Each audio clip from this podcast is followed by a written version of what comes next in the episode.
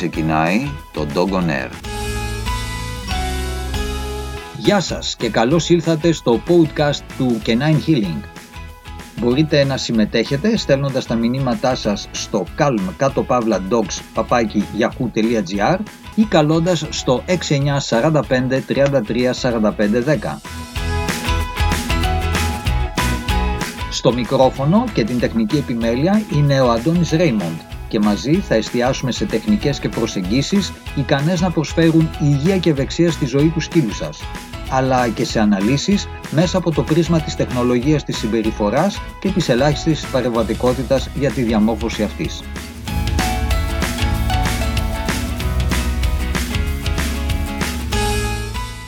Στο σημερινό μας επεισόδιο θα ασχοληθούμε λίγο με την ιδέα της ε, κυριαρχίας.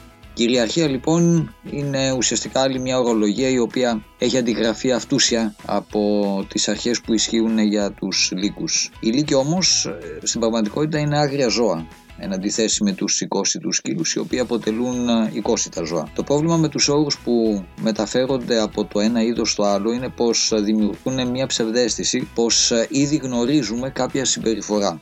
Έπειτα πιστεύουμε πως δεν χρειάζεται να εξετάσουμε αυτή τη συμπεριφορά περαιτέρω και εξάλλου έχουμε ε, ήδη την έχουμε προσδιορίσει με κάποιο τρόπο και ουσιαστικά έρχεται κανείς να αναρωτηθεί γι' αυτό. Δεν συνειδητοποιούμε πως ε, κατά αυτόν τον τρόπο δεν καταφέρνουμε να αναλύσουμε τη συμπεριφορά στο βάθος της. Πολύ συχνά προσδίδουμε μια ταμπέλα σε μια γενικότερη κατάσταση η οποία στην πραγματικότητα αποτελείται από μικρότερα τμήματα συμπεριφοράς καθένα από τα οποία πυροδοτούν και προκαλούν μια κατάσταση. Επιπρόσθετα ξεχνάμε πως ε, Κατανοώντας τη συμπεριφορά ενός λύκου δεν κατανοούμε αυτόματα και αυτή ενός σκύλου. Καταλήγουμε έτσι στο να αποδώσουμε στοιχεία συμπεριφοράς ενός λύκου σε κάποιο σκύλο τάση αυτή, δηλαδή να βάζουμε ταμπέλες και να μην μας επιτρέπουν να βλέπουμε ξεκάθαρα, οδηγούν σε διαφόρων ειδών προβλήματα στους σκύλους που ζουν μαζί μας. Για το λόγο αυτό, καθίσταται απαραίτητο να ξεκαθαρίσουμε κάποιες ορολογίες, να αποβάλουμε ένα μεγάλο μέρος τους και να καταλάβουμε τελικά τι πραγματικά συμβαίνει με τους σκύλους προτού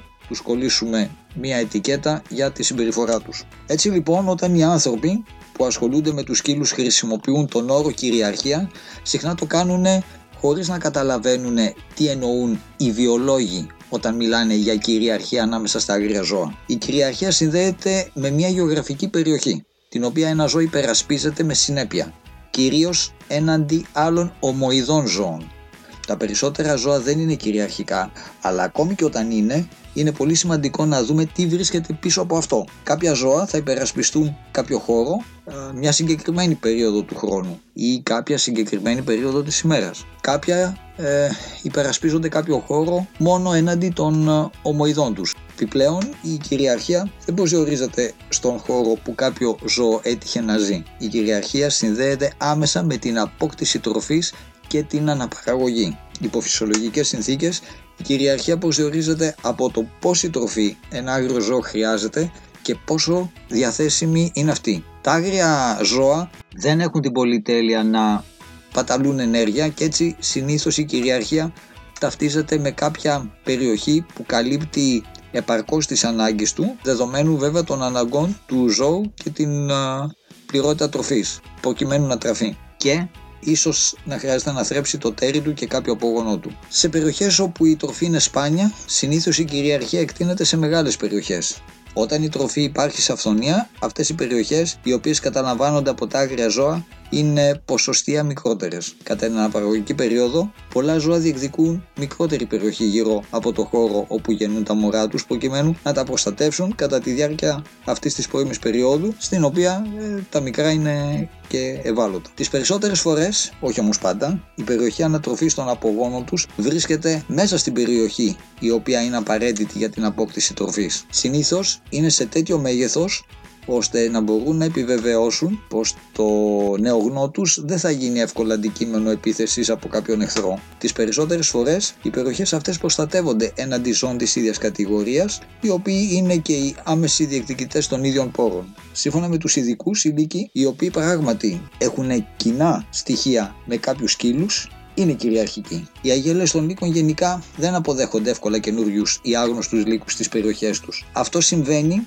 εν μέρη λόγω έλλειψης τροφής και προς υπεράσπιση της. Ένας άλλος λόγος είναι πως οι λύκοι είναι νεοφοβικοί. Δεν τους αρέσει κάτι με το οποίο δεν είναι εξοικειωμένοι. Αυτό δεν αποτελεί και έκπληξη. Η άγρια ζωή είναι επικίνδυνη και γι' αυτό είναι πολύ σημαντικό για τα άγρια ζώα να μπορούν να προβλέψουν τη ζωή τους όσο το δυνατόν περισσότερο. Μια γέλη λύκων είναι μια οικογένεια τις οποίες τα μέλη γνωρίζονται από την ώρα που γεννιούνται. Γνωρίζονται καλά και λίγο πολύ ξέρουν τι να περιμένουν ο ένας από τον άλλον. Αναγνωρίζουν τους άλλους λύκους, αλλά δεν τους αναγνωρίζουν ως οικείους τους, τον οποίο η συμπεριφορά βέβαια είναι και προβλέψιμη των οικείων. Έτσι λοιπόν, αυτό που γενικότερα ονομάζουμε κυριαρχική συμπεριφορά αποτελείται από μικρότερα στοιχεία, την επιθυμία να προστατεύσουν τους απογόνους τους, την ανάγκη προστασίας των ελάχιστων πόρων και το γενικότερο φόβο έναντι στο άγνωστο και στο απροσδιόριστο. Ο σκύλος όμως δεν είναι λύκος και ζει υπό τελείως διαφορετικές συνθήκες. Ένας από τους λόγους τους οποίους ο σκύλος κατάφερε εξ αρχής να γίνει το ζώο είναι επειδή είχε την ικανότητα να συνεπάρχει στις χωματερές μας μαζί με διάφορα είδη ζώων χωρίς να γίνεται επιθετικός. Πέραν αυτού, οι περισσότεροι σκύλοι που ζούσαν ελεύθεροι έβρισκαν τροφή στα σκουπίδια σε σχετικά μεγάλη αυθονία, μέχρι και πριν από πάνω κάτω 30 χρόνια. Οπότε και η φτώχεια μεταξύ των ανθρώπων άρχισε να αυξάνεται ριζικά σε αυτόν τον κόσμο και το αποτέλεσμα ήταν σιγά σιγά η τροφή να μην είναι σε τόσο μεγάλη αυθονία. Ο περιορισμός του πληθυσμού των ζώων γίνεται μέσω της θνησιμότητας των νεογνών λόγω των αυτοκινήτων, των ανθρώπων, των παρασίτων και των ασθενειών όχι όμως λόγω λιμοκτονίας. Οι σκύλοι είναι καλοί στο να μοιράζονται το χώρο τους με άγνωστους και λόγω του ότι πάντα υπήρχε αρκετό φαγητό τριγύρω, ο σκύλος δεν εξελίχθηκε σε αυτό το πλάσμα το οποίο αυτομάτως διεκδικεί την κυριαρχία κάποιας περιοχής. Δεν μπορούμε να γνωρίζουμε σε τι είδους συμπεριφορά θα οδηγηθούν οι σκύλοι όταν πάψουν να βρίσκουν τροφή. Είναι όμως γεγονός πως 30 χρόνια φτώχειας δεν είναι αρκετά για να μετατραπεί σε ένα άλλο είδος ζώου. Κάποια άλογα ζουν μια ζωή με τα πόδια δεμένα μεταξύ τους. Κάποια γαϊδουράκια ζουν ατελείωτες ώρες κάτω από τον καυτό ήλιο χωρίς νερό, κουβαλώντας τεράστια φορτία.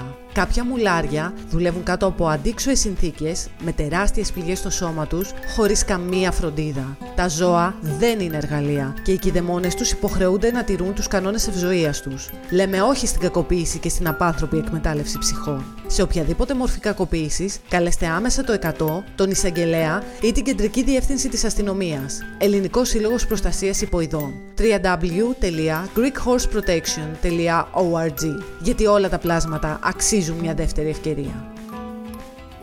Με βάση τις παρούσες συνθήκες, το μόνο που διεκδικούν οι σκύλοι είναι ένα είδος προσωπικής περιοχής, personal zone. Αυτό είναι ένας κύκλος με ακτίνα 1 με 1,5 μέτρο γύρω από το σκύλο. Εντός αυτής της ζώνης κινείται ελεύθερα χωρίς να ανησυχεί για αγνώστους. Ο σκύλος ίσως κρατήσει μεγαλύτερη απόσταση από έναν άγνωστο σκύλο παρά από κάποιον ε, γνωστό σκύλο.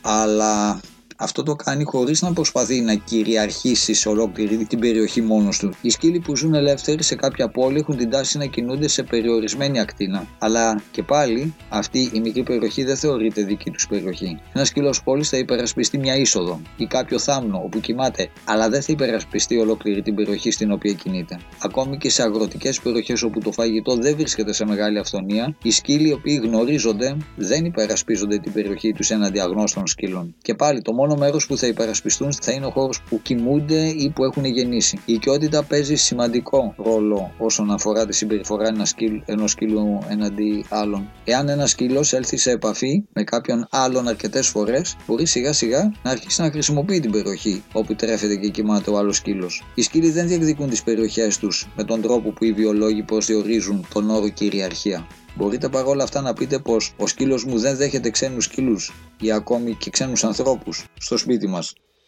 Ο εκπαιδευτής του σκύλου μου μου είπε πως αυτό ονομάζεται κυριαρχική επιθετικότητα. Ανεξάρτητα από την τοποθέτηση του εκπαιδευτή, οι σκύλοι της πόλης, οι οποίοι τρέφονται καλά, δεν είναι κυριαρχικοί κατά τον τρόπο που είναι τα άγρια τα ζώα. Στην πραγματικότητα, οι σκύλοι. Ακούτε το Canine Healing Podcast. Εδώ σημασία έχει η ωφέλεια του σκύλου σας η φυσική και ψυχολογική του σταθερότητα. Έχετε μια ενδιαφέρουσα πορεία ή απλά θέλετε να επικοινωνήσετε μαζί μας και να μας δώσετε τις γνώμες σας, καλέστε στο 6945 33 45 10 ή στείλτε μας email στο calm είτε ζουν ελεύθεροι, είτε είναι μέλη κάποιου σπιτιού, είναι πλάσματα που μαθαίνουν και αναπτύσσουν συνήθειες. Εάν ένας σκύλος είναι συνηθισμένος να συναντάει άλλους σκύλους σε κάποιο συγκεκριμένο χώρο, δεν θα αναστατωθεί καθόλου. Εάν συναντήσει κάποιον άλλο σκύλο σε περιοχή που δεν είναι συνηθισμένο να βρίσκει άλλους σκύλους, αυτό θα του φανεί περίεργο και πιθανότατα και λιγάκι ανησυχητικό. Το αν θα ανεχτεί άγνωστου σκύλου στην αυλή ή στο σπίτι του εξαρτάται από τις εμπειρίες που είχε με άλλους σκύλους στο παρελθόν και εάν είναι συνηθισμένος να βλέπει άλλους σκύλους να περνούν από μπροστά του, από κοντά του, μπροστά από την αυλή και αν αυτές οι εμπειρίες δεν του είναι δυσάρεστες, δεν θα αντιδράσει αρνητικά. Εάν αντιθέτως δεν είναι εξοικειωμένος ή είχε κάποια αρνητική εμπειρία, υπάρχει περίπτωση να αντιδράσει, εμφανίζοντας άγχος ή ανταγωνισμό. Αυτό δεν είναι κυριαρχικό ένστικτο παρά μια αντίδραση προκαλούμενη εξαιτίας των προαναφερθέντων. Δηλαδή μια αντίδραση την οποία έχει μάθει. Είτε θετικού είτε αρνητικού ερεθίσματος. Για παράδειγμα, κάποιος επισκέπτης ο οποίος έρχεται στο σπίτι. Λοιπόν, εδώ να πούμε ότι εάν αυτό ήταν μια ενστικτόδης αντίδραση, κανένας τεχνικός συμπεριφοράς δεν θα μπορέσει να το θεραπεύσει κάτι τέτοιο. Οι άνθρωποι οι οποίοι εκτρέφουν υβρίδια λύκων μπορούν να σας το επιβεβαιώσουν κάτι τέτοιο. Ανεξάρτητα από το πώς κοινωνικοποιείτε ή εκπαιδεύετε το κατοικίδιό σας, δεν είναι ποτέ ασφαλές να φέρνετε αγρόν στο σπίτι χωρίς να είστε σίγουροι ότι ο σκύλος θα μπορεί να προσεγγίσει αυτούς τους α, ανθρώπους με ασφάλεια. Παρ' όλα αυτά, ο σκύλος σας είναι σκύλος και με βάση αυτό το γεγονός μπορεί να μάθει με τη θετική βοήθειά σας να καλωσορίζει τους α, επισκέπτες. Αναφερόμαστε στους α, νόμιμους επισκέπτες γιατί ε, εδώ τίθεται πάλι και το θέμα ε, τι θα γίνει αν πάει να μπει στο σπίτι μου ένας διαρρήκτης. Τι γίνεται με τους διαρρήκτες; Οι περισσότεροι σκύλοι θα αντιδράσουν με θυμό έναντι κάποιου διαρρήκτη ακόμη και αν ε, υποδέχονται με χαρά τους επισκέπτες σας. Αυτό βέβαια δεν αποδεικνύει ότι είναι κυριαρχική πάλι συμπεριφορά. Ο σκύλος, ο οποίος καλωσορίζει τους επισκέπτες σας, είναι συνηθισμένο στη ρουτίνα των επισκέψεων και στο πότε πραγματοποιούνται. Παρ' όλα αυτά, οι επισκέπτες εισέρχονται στο σπίτι από την πόρτα, εσείς τους ε, ε, χαιρετάτε, είσαστε παρόντες και πάντα ακολουθείτε μια συγκεκριμένη διαδικασία. Καλωσορίζετε τους επισκέπτες σας με φιλικό τρόπο, παίρνετε το παλτό τους, τους υποδέχεστε στο σαλόνι, πηγαίνετε στην κουζίνα για να φέρετε ποτά για όλους κτλ.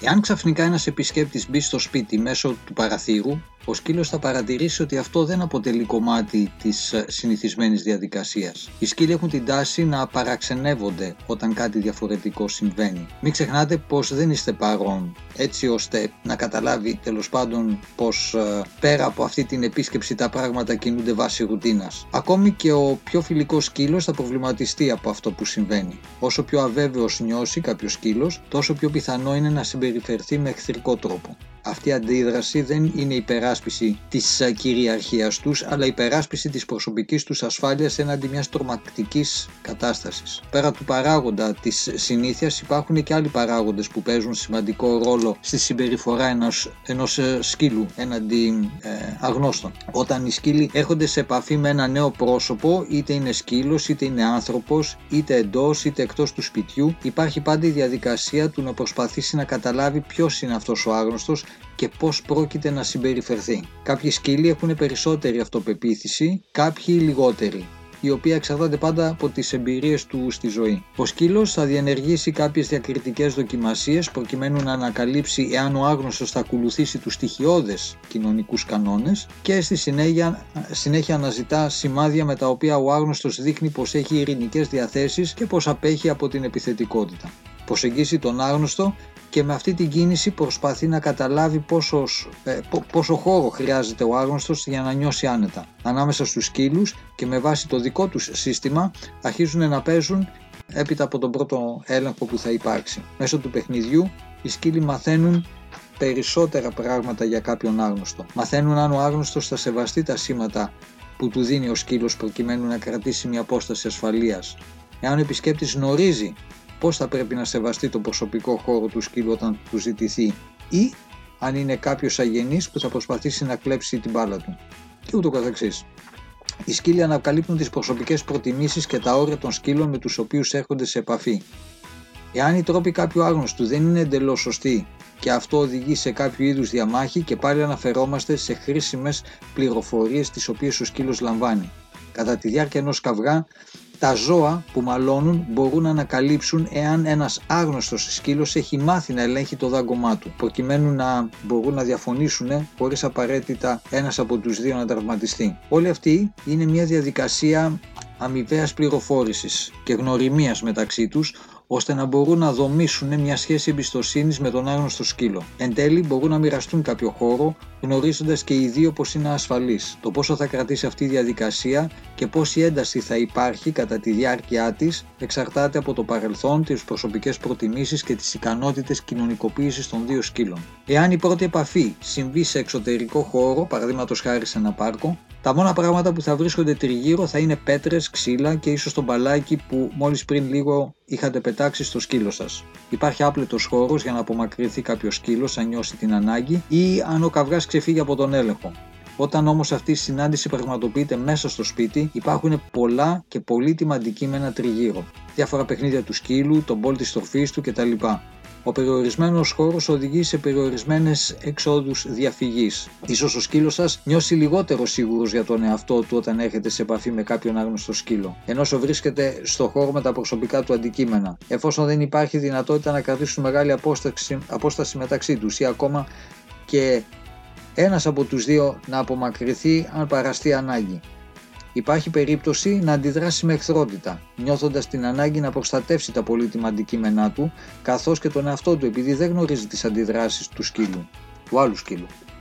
Αυτή η αντίδραση του δεν συνεπάγεται κυριαρχική συμπεριφορά όπως κάνουν τα άγρια ζώα. Υπερασπίζεται την ασφάλεια και τα προσωπικά του αντικείμενα που του δίνουν ευχαρίστηση, εφόσον σε αυτό το χώρο δεν υπάρχει δυνατότητα διαφυγής.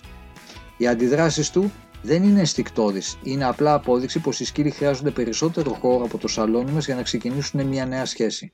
Για το λόγο αυτό και όχι γιατί λειτουργεί το κυριαρχικό ένστικτο, είναι πολύ ευκολότερο να φέρουμε τους σκύλους μας σε επαφή σε εξωτερικούς χώρους. Αυτός είναι και ο λόγος που είναι προτιμότερο, αν ο σκύλος σας είναι ανασφαλής, να γνωρίσει τον ανθρώπινο επισκέπτη στο κατόφλι της εξώπορτας. Ακόμα καλύτερα στη βόλτα. Ε, πριν μπείτε μέσα στο σπίτι όλοι μαζί. Και στις δύο περιπτώσεις δίνεται η ευκαιρία στο σκύλο να εξασφαλίσει τον ε, εαυτό του έναντι των αντιδράσεων του αγνώστου προτού χρειαστεί να βρεθεί μαζί του σε κάποιο περιορισμένο χώρο με όλα τα αντικείμενα που αγαπάει και χωρίς έξοδο κινδύνου. Οι σκύλοι που γαυγίζουν από το παράθυρο στους άλλους σκύλους που περνάνε απ' έξω εμφανίζουν και αυτοί αίσθημα ανασφάλειας. Υπάρχουν ποικίλοι λόγοι για την αντίδραση αυτή. Κάποιοι από αυτούς τους λόγους είναι οι περιορισμένες κοινωνικές δεξιότητες και η ανασφάλεια που νιώθουν κάθε φορά που βλέπουν έναν άλλο σκύλο. Κάποιοι από αυτούς τους σκύλους ίσως να μην έχουν έρθει σε επαφή με κάποιον άλλο σκύλο για πολύ καιρό και έτσι δεν είναι συνηθισμένοι να βλέπουν άλλους σκύλους να περνούν. Κάποιοι άλλοι σκύλοι είχαν κάποια τραυματική εμπειρία από τη στιγμή που απλά τυχαίνει ένας σκύλος περνάει έξω από το σπίτι σας, ο σκύλος σας που γαυγίζει τον βλέπει ξαφνικά να εξαφανίζεται. Αυτό είναι μια επιβράβευση για αυτόν η οποία τον οδηγεί στη μείωση του άγχους του. Καμιά από αυτές τις αντιδράσεις δεν έχει να κάνει με την απόκτηση τροφής, ούτε με την διεκδίκηση κυριαρχίας. Στην πραγματικότητα, γνωρίζω πολλούς σκύλους οι οποίοι γαυγίζουν απλά επειδή βαριούνται και όχι επειδή φοβούνται. Το κάνουν απλώς για να διασκεδάσουν. Επομένως, το γεγονός είναι πως αν κάποιος σκύλος δεν ανέχεται επισκέπτες στο σπίτι, αυτό είναι πάντα αποτέλεσμα του δικού του παρελθόντος. Η θεραπεία είναι να τον διδάξετε πως δεν χρειάζεται να αγχώνεται με την παρουσία γνώστων. Με το να φοράμε σε ένα σκύλο την ταμπέλα του λύκου αναφορικά με τη συμπεριφορά του, το μόνο που καταφέρνουμε είναι να μην μπορούμε να καταλάβουμε τι του συμβαίνει και πώς μπορούμε να τον βοηθήσουμε. Το μόνο πάντως που σίγουρα δεν συμβαίνει είναι η υπεράσπιση της περιοχής του. Ακούσατε το Canine Healing Podcast με τον Antoine Raymond, τη νούμερο 1 παραγωγή για ανθρώπους που επιθυμούν να πάνε τη σχέση με τα σκυλιά τους στο επόμενο επίπεδο. Σας περιμένουμε στο επόμενό μας επεισόδιο.